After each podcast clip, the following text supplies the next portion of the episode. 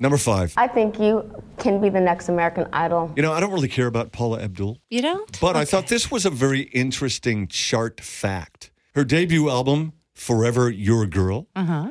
had the longest time between its debut and hitting number one on the Billboard charts. It was released in June of 1988, didn't hit number one until 64 weeks later in October of 1989. Number four.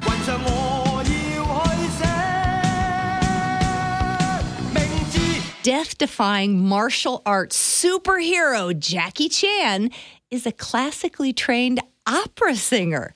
He's released more than 20 albums. Number three. Flaming hot Cheetos, anyone? Who doesn't love Cheetos? How about Flamin' Hot Cheetos? They were invented by a janitor named Richard Montanez at Frito Lay's Rancho Cucamonga, California plant.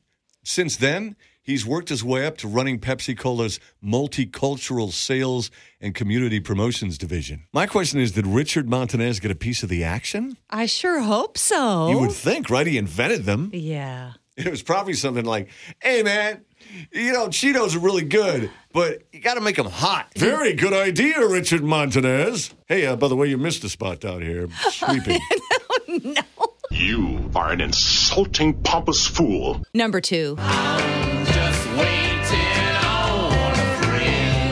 Jagger and Keith Richards randomly met each other at a train station back in 1961. Mick was only 18, Keith 17, and they started talking because Mick was holding a blues record that Keith also really liked. Number one, the phrase cut to the chase comes from the silent film era when movies were usually long love stories that ended with a thrilling chase scene. So when people would say cut to the chase, it meant skip all the boring details and get to the exciting part. Sort of like this fact. Oh, let's just cut to the chase.